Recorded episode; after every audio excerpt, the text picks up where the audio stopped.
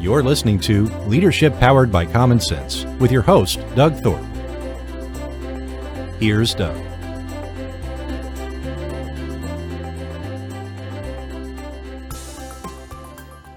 Well, hello again, everyone. This is Doug Thorpe, and you're listening to another episode of Leadership Powered by Common Sense. Today, we're going to preview a story of an entrepreneur who has uh, uh, opened a new chapter in his life, so to speak, and uh, done a, a startup of a, of a tech-based company. But uh, I'm sure there's a backstory that will uh, that led, led up to this, and we'll get him to describe that. His name is Peter Wasmer. Peter, welcome to the show. Thanks, Doug. I really appreciate being here. Yeah. Look, so before we before we get into the story of the the business you're doing now, give give us a little bit of that backstory, the journey you've been on, and kind of experiences you've had that have led you up to this place where you are in this particular chapter of life. Sure. Uh, Well, my first uh, real long-term career was in equipment leasing, and um, and we used to lease all different types of equipment to Fortune five hundreds, uh, whether it was computer systems or forklifts or machine tools. Um, we would have a, we had a relationship. We established a um, uh, a good sound uh, trust basis, and we would have an opportunity to uh, help them acquire equipment through operating leases. And uh, in that company, we we built that up to, I think it was about uh, six hundred fifty million dollars in a portfolio size. And uh, we were uh, fortunate to sell it in December of two thousand seven.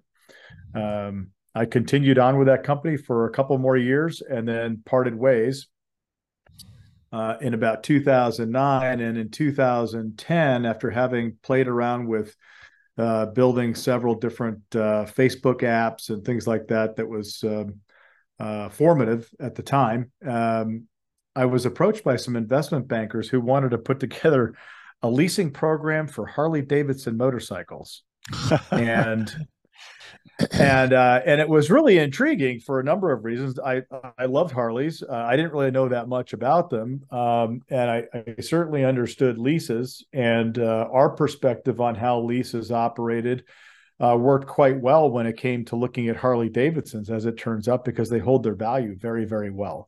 And um, so in two thousand eleven, we started up Chrome Capital and uh, put together a system that nobody else in the automotive world uh, has, or since uh, since then has put together, which included being able to automate for any dealer across the country that signed up with our platform, the ability to create a lease for any asset that they had on their floor. And at the time, we were specifically focused on Harley-Davidson motorcycles. So um, a dealer just simply, these dealers, look, they they didn't know anything about leasing. Right. They they only knew about the motorcycle, and they they would uh, meet a, a fella or a gal who wanted that motorcycle. And their job was to put the two together and put them on the seat and get them out the door.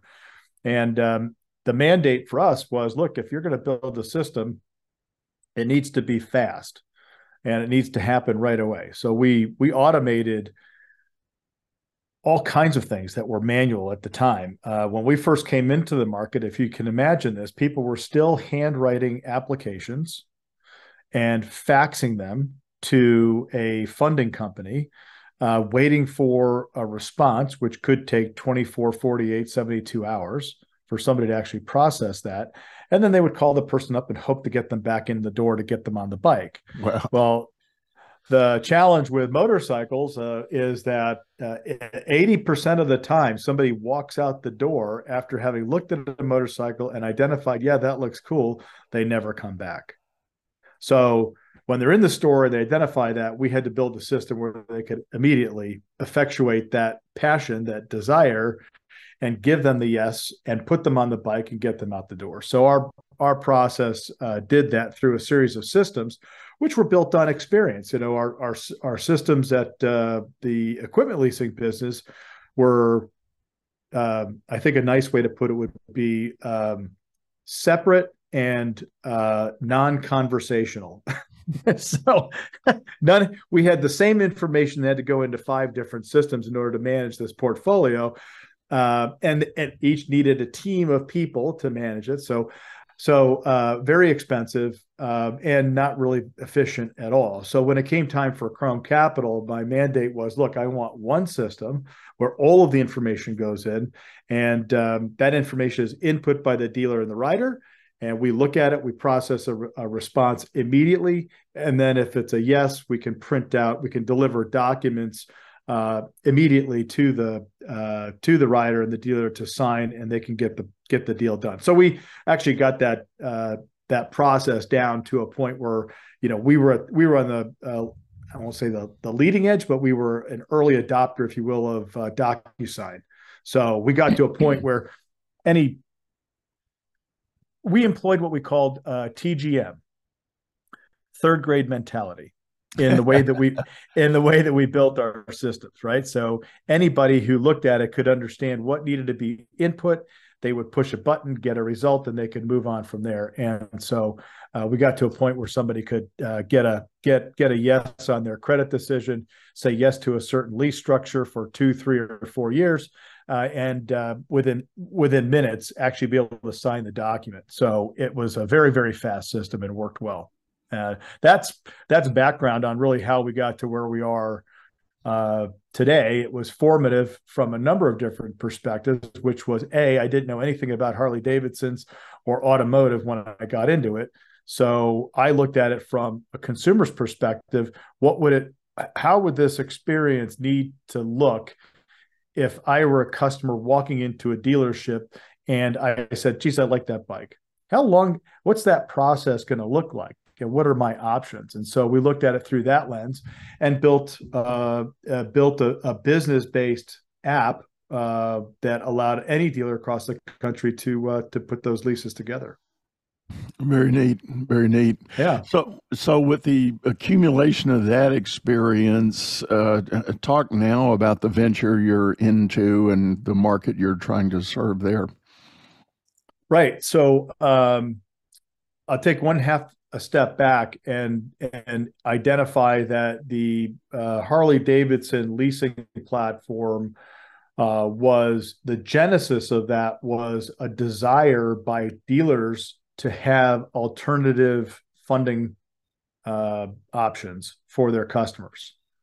So it was a market-based desire that was the genesis of that business. And that's the same thing that's happened with uh, ProValet. We, uh, I originally came at this concept from a consumer's perspective, having a pool service, having a pool and having pool service. I was not uh, overly pleased with how things operated. I, I didn't know what was happening when somebody showed up. And the straw that broke the camel's back was when we had installed some new lights in the pool, and I went out there at ten o'clock at night, and um, and uh, uh, the light was off. And I thought, well, shoot, that thing's gone out already. It's, it's not that old.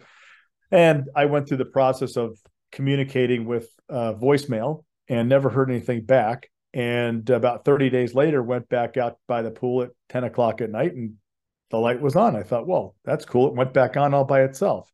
Well, no, it didn't. I got a bill in the mail the next day. So I thought there's got to be a better way to manage this relationship. I like these guys. They're good guys. I like them and trust them, but there's got to be a better way. Um, So we started thinking about what does it look like to have that relationship. And again, like leasing, there's a it's a it's a triangulated relationship where you have a service business, you have somebody who delivers that service for them in the field, and then you have the the the, the consumer. Um, so I went to my pool service business and I told them about my experience, and they said, well, you know, they they really needed something like what we were talking about. And so again, this was a market-based um desire to have what we've been able to put together. And we've continued to evolve it and iterate on it based upon more market uh, input. And so right now we have a platform that, although we originally focused it on pool service businesses, uh, we did build it agnostically, and it works extremely well for any regular interval service business. And that was the terminology I came up with when I was looking at service businesses as a whole. It dawned on me that there are really two types. There is an appointment-driven business, which is uh, one that addresses an acute problem. You know, your hot water heater blows up. You have to call the plumber. He comes and fixes it, gives you an invoice. You pay it. You're done. versus regular interval service businesses, which is where you have an ongoing relationship where they deliver a regular service to you on a weekly, biweekly, monthly basis. So pool service, lawn care, pest control, um, any kind of any any one of those regular interval home service business, Chim- chimney sweep, you know, kind of a long-term annual uh, interval, but it's uh, but it's still in that in that mix. And um, so we went about the process of building out this uh, three-way uh, three-way platform. So uh, with that, as as any anybody who's had an idea and inspiration for a business and they've created a startup venture, um, if you don't mind, without maybe sharing any deep, dark secrets, uh, you know, talk a little bit about the journey and, and the fits and starts you might have gone through trying to get this thing off the ground and into the market. Okay. Uh, yeah. Well, we uh, one of the things I learned in my former uh, experiences in building systems is that it's a really good idea to uh, okay. Number one, you get the input from the marketplace, and then you you craft your own ideas around how you think it needs to look and act, and then you have to invest in building a, a minimally viable product. And uh, The, the challenge with that first step is that you're going to spend an extraordinary amount of money, and it's not a product that you're going to really be able to bring to market. You're going to bring it to market, you're going to test it, and people go, that's interesting, that's cool, and they'll give you feedback on it. If you were to uh, take a product at that point and it completely fails, you might have to pivot and figure out, what do I do with this thing that I built? But um So that's the first, that's the first hurdle, is you've got to figure out, how do I build the basis for this idea as inexpensively as possible? Something I'm not very good at, by the way. I don't know how to not spend a ton of money on these things. Uh, a lot of people out there with a lot of great ideas. Uh, if you know how to code, I can tell you that it saves a tremendous amount of money. I do not know how to code. I know how to hire good people, uh, and they tend to be kind of expensive. So. Um, but the, the, the, the, the upshot was, we took what we had to market. Um, we had people take us up on it, and of course it broke and it failed, but they liked what we were putting out there. And so we ended up going to several, um, pool shows, to, uh, these, these, these, uh, big, uh, uh, demo shows where all kinds of equipment and people are, and what have you. And, and, uh, we got a lot of really good feedback. I think the one thing that I remember from the early uh, part of the, the the process was people who came up and said, geez, you know, it's really cool. I like what you guys are doing. Uh, but those guys over there do that. And, and those guys over there do that. And it would be really cool if you guys could all kind of come together and have one system. So I started asking the question, like, well, what is it about that system that you really like? And what is it about that system that you really like? And And um, and when I started to get consistent feedback from people, I said, well, let's we should we should integrate that in with what we're doing. And, and so uh, and so that's what we've done. And and the end result is, you know, business process automation for a small and medium-sized company just hasn't been done before. Uh, we have a single lens through which a company can operate their entire business. So all of their scheduling, all of their dispatch, all of their invoicing, all of their customer payments and customer communications happen through the one single lens. So it's a full C R M. Anything that happens for that one customer is attached to that customer record. So when you look at that customer, you know not only what the bill was and what was paid, but you know every single service that either you delivered or they requested, um, which is another component that we've integrated, which has become uh, quite popular. In that, uh, much in the same way that I would like to have had some way to communicate with my pool company back at the outset, letting them know that, hey, my light is out, instead of leaving a, a voicemail in the dark, we've developed a, uh, a component of the homeowner app that allows a customer to push a button, type up a little description, and add a video. And when they hit submit on it, it lands at the their service company's dashboard for execution. The guy can actually dispatch it immediately to somebody, or schedule it into the future, or create an estimate based on, on what he sees. He doesn't have to go back out to the house to find out what it is. I mean, we're saving a tremendous amount of time and energy to help people uh, run their service business. Well, and to your point, often these service businesses, they are, you know, kind of one-man shows at, at the start. It's, um, and I use a phrase, and I mean no disrespect whatsoever. I, I call it chucking a truck, you know, that, that uh, has an expertise.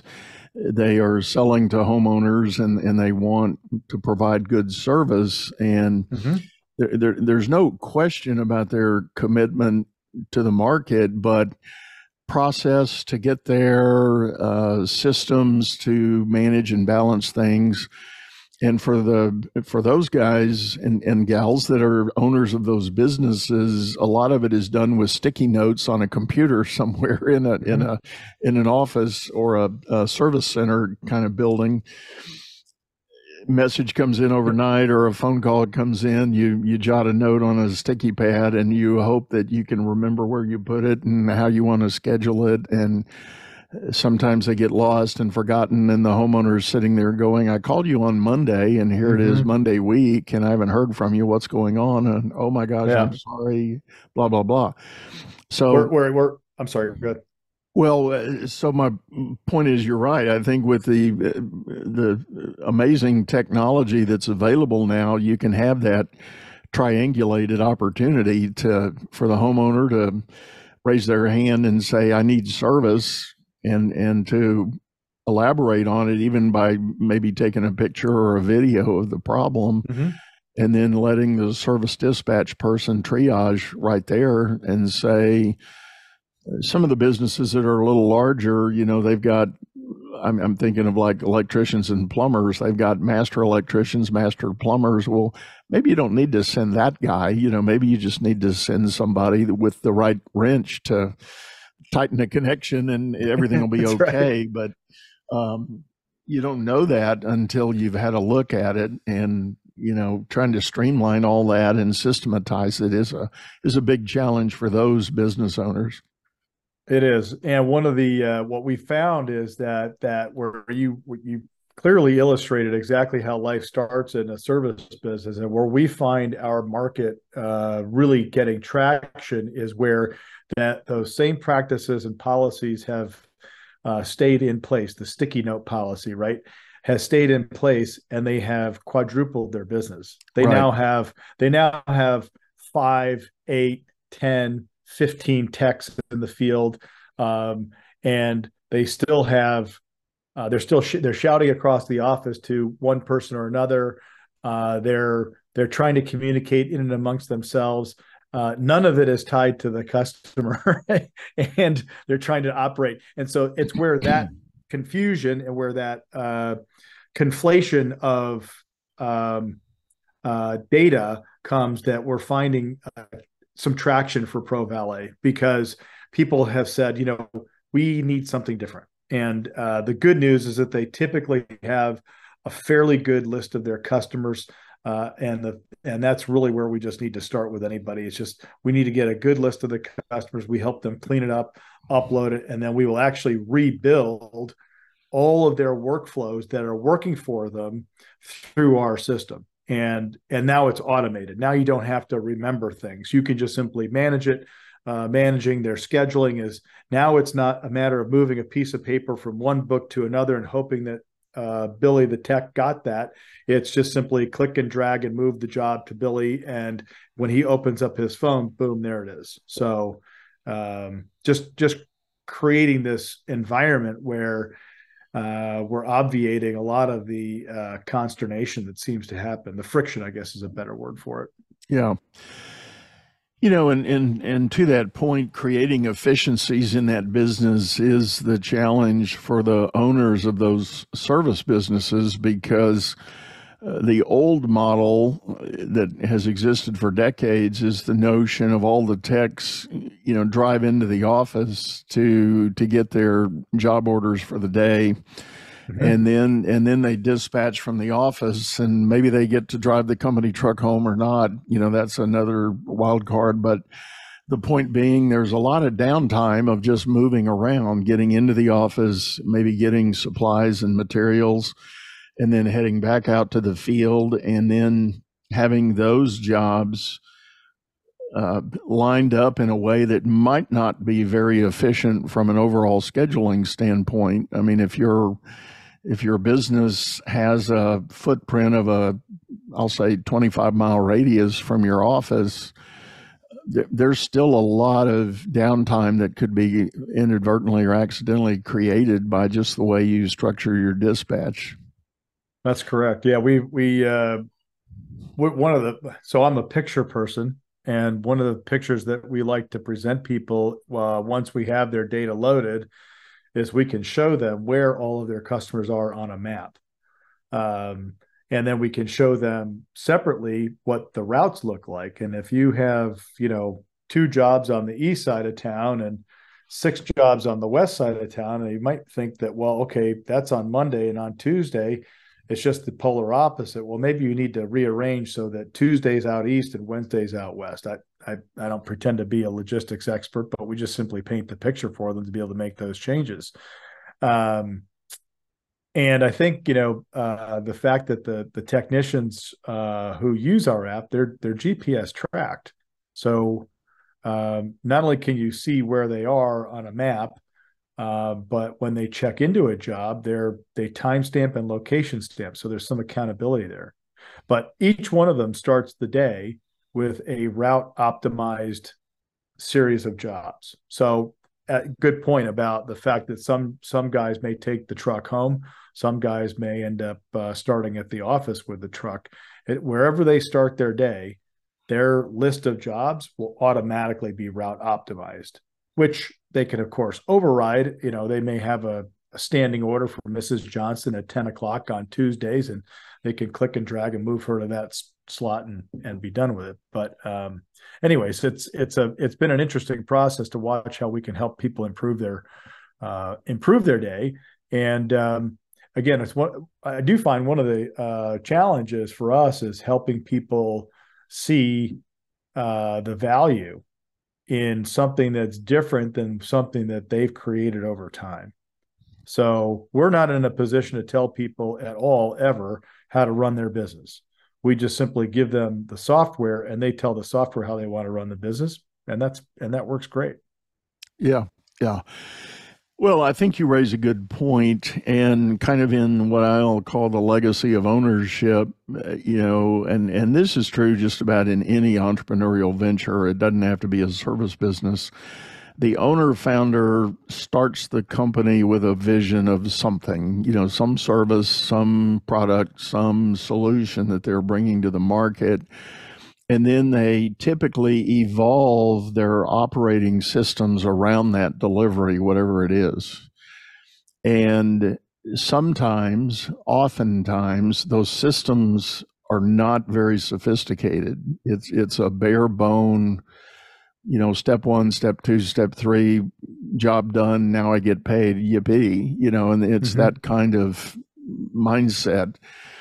And as the company grows, to your point, you know, you, you, you get from the, in a service case, you go from one truck to two, to three, to four, to ten, all of those steps and the moving parts now all of a sudden are exponentially more difficult to manage, and, and certainly to manage well so that you can build a healthy margin in your business.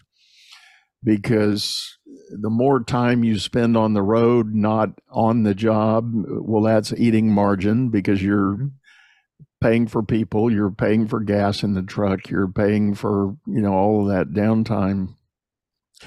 And that, that erodes your, your basic operating margin. So the more you can do to streamline those things, tie a, a day of work into a more logical route order where time between job is minimized, distance you travel is minimized, all of that. That's the way you optimize. And in that environment, what I've seen happen is companies can go from one truck doing four jobs a day to maybe six jobs a day. And guess what? Your revenue, um, if you just think about it as average tickets, you just went up fifty percent for the day. Yep. Because yep, you got exactly. two more jobs done. Exactly right. Uh, one of the things that we've been challenged by the market to do is produce a report for them that shows, is this customer profitable? And people think, oh, it's an easy equation. You know, I, I charge them X number of dollars and uh, it takes about a half an hour of my guy's time, and I reduce that and the cost of uh, uh, maybe the cost of some supplies or something like that. That might be the case. And in your head, you might have a, a general idea. But uh, better companies are using data to drive decisions. Um, it isn't that the data is good or bad. The, the data, the data is what it is. But to actually be able to see the hard data is really important. And so, because uh, because our uh, our technicians are G P S tracked, we can track the amount of time exactly to the point that you just brought up about this gap time. What happens in between? How much time is in between Uh, each job, and then how much time do they spend on the job? Those are those are expenses that are not easily calculable unless you have that uh, unless you have that uh, G P S data. So we're excited about bringing that. That's one of the things that our guys are working on right now to bring to our customers, and and um, we continue to drive uh, towards presenting uh, relevant data that people want to see in a way that they just currently don't have insight to it. And I'm, I'm, I'm excited about that part of what business process automation really means to a small business, because right now they're just guessing. Uh, yeah. And the other thing, quite candidly, that uh, a lot of the companies that we've, we've spoken to, they're, they're happy at the size that they're at. You know, they have a certain size business that feels right to them in terms of Uh, number of customers that they can manage, number of uh, employees that they can manage, and they don't really want to grow it uh, much larger. And uh, one of the things that we're we're aimed at is, how do we help somebody extract more out of that bucket of uh, business? And uh, and so far we've been quite good at it, because when you take out certain manual tasks and you automate them, you now you have time available. And you, when you uh, increase your or, or decrease your bill to cash time from twenty plus days down to two, because ProValet payments automates uh, your payments, you know, now you have your working capital when you want it. You're not spending time chasing money. So there's a whole series of attributes that we're touching, which I think end up helping somebody put more capital in, to their bottom line, in, including, by the way, on the payment side. You know, a lot of uh, a lot of these smaller businesses are very sensitive to the cost of processing, and uh, when the when processing becomes uh, excessive, they would like to figure out a way to, well, I don't really want to increase my prices per se to cover that cost. Um, I wish there was a different way. Well, with our platform, they can tell the system, hey, you know, maybe I could charge my customers a, a convenience fee. And people sit on both sides of that fence. Some people are great with it. Other people would never charge their customers a convenience fee. But if they do charge their customers a convenience fee, they're going to take that percentage that they charge them. They're putting that right back into their their uh, their bottom line. We have a we have a customer who was spending six thousand dollars a month in uh, credit card fees, and with our program, he got it down to one thousand dollars. So five thousand dollars per month. Uh, And nets him sixty thousand dollars a year. Or if you're looking at, you know, your revenue and what kind of a twenty percent revenue base, it's like adding three hundred grand to your, to your bottom, to your bottom revenue number and pulling sixty thousand dollars in profit out of it, by the way, for doing nothing. It just yeah. happens automatically. Yeah. So, yeah. Um, so those are the, those are the, that's the order of magnitude that we're talking about in terms of uh, hard dollars that we're saving, saving companies. Yeah. Well, uh, back on your starting point in that, the, the whole idea of knowing customer profitability, that was something I was taught early in my business career. I had joined a, uh, the team of a large regional bank who was an incredibly well-run bank and highly profitable. And one of the parts of the D N A of that bank was a system, a, a giant database that captured all elements of bank operation. We, we knew the unit cost of taking a deposit from a customer, or clearing yep. a check that was in the deposit, or, yep. you know, um, wire transfers and all of that. We, we knew the unit costs, and systems fed this database. So a user of our services, there was an associated unit cost of all the support we gave the customer, and then we turned around and we gave credit for deposits that they had with us and fees they paid, et cetera.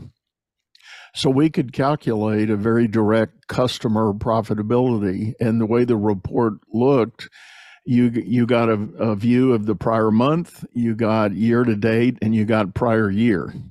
And and so when you hit the profile button, that was the screen you saw on any customer, any customer relationship. You know, some of our business customers had multi-tiered subsidiary activity. Well, we could roll all that up and, and we could look at.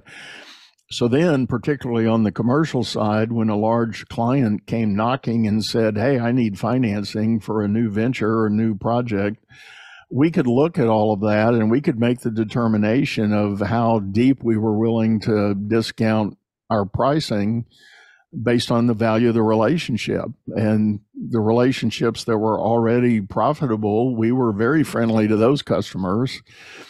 And for the customers that were more users than contributors, we, you know, we were pretty aggressive in our pricing. Charged and, accordingly. Yeah, well, we charged accordingly to try to make up whatever target we wanted. And as a byproduct of that, our bank was able to run off sixty-four consecutive quarters of earnings growth. And and we had, and that's, you know, do the math, that's sixteen years of quarter over quarter earnings growth as an organization.